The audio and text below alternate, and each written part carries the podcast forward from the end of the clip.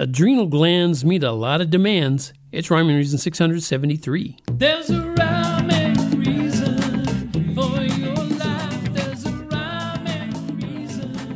why- Hey there, Tony here, and I got two really cool words for you adrenal glands. Oh, yeah.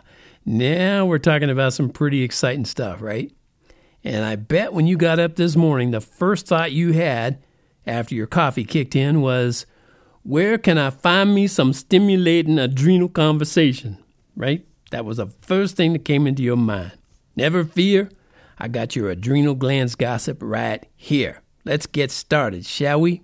First, let's talk about the easy to understand stuff. You know, like the zona glomerulosa, the fasciculata, and reticularis. Yeah, they don't do so much. They just produce aldosterone, cortisol, and sex steroid hormone. So, you know, no big deal. All right.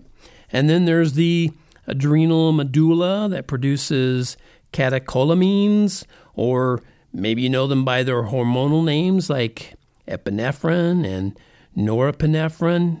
But, you know, again, no big deal. It's, yeah, same stuff. Same with the adrenal cortex. It's the section that produces some hormones necessary for fluid and electrolyte, you know, balance like salt.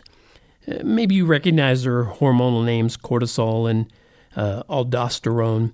And then there's, um, let's see, let's go for some Captain Obvious stuff, okay? The zona glomerulosa converts progesterone through a series of steps to the mineralocorticoid, uh, aldosterone, and then some other layers of the cortex convert progesterone to 17 hydroxyprogesterone, and, and then the progesterone is converted to either the 17 hydroxysteroid cortisol or the 17 ketosteroid sex hormones. And I mean, apparently every day these boring little triangle shaped adrenal glands that are located above your kidneys secrete 15 to 20 milligrams of cortisol, eh, let's see, 25 to 30 milligrams of androgens, and 75 to 125 units of aldosterone. I know, I know. Oh man, big yawn, right? Oh man, I could blabber on and on about the ho hum details of what your adrenal glands are doing while you're enjoying your coffee and donuts. But, you know, your mind needs true stimulation, not this boring stuff I'm talking about so far, right? Boring. Everybody knows all that other stuff, right? I'm sure you couldn't care less about symptoms like, Where's my caffeine? Where's my caffeine? And why won't my food in my belly go on down? And stop yelling at me, chips, cookies, and cakes. I can't get to sleep. No, wait, I can hardly wake up. Who you calling fatso? Oh, woe's me, all the time. Why is there so much hair in the sink the same color as mine? Thyroid schmyroid, who needs it? Yeah, I know, I know. A lot of people believe all that stuff going on inside you just happened by accident, so who cares that your adrenal medulla can be stimulated along its preganglionic sympathetic fibers, right? Who cares? And who cares that that causes release of dopamine or norepinephrine and epinephrine? Plus, it's just a nice side effect that sympathetic neural outflow is increased by some silly sounding fight or flight response, right? Yeah, so what if that can be triggered by fear or emotional stress? I mean, who cares? Or typical stuff like upright posture and pain, cold and hypotension, and hypoglycemia and more. I mean, all that can be caused just by these things. Who cares? I probably shouldn't even bring it up. Plus, who needs to read all those made up Bible stories about some silly notion of a creation week? Huh? Or a worldwide flood? What? The whole planet? Who needs to read some white haired old guy's writings about humans being made from the dust of the earth?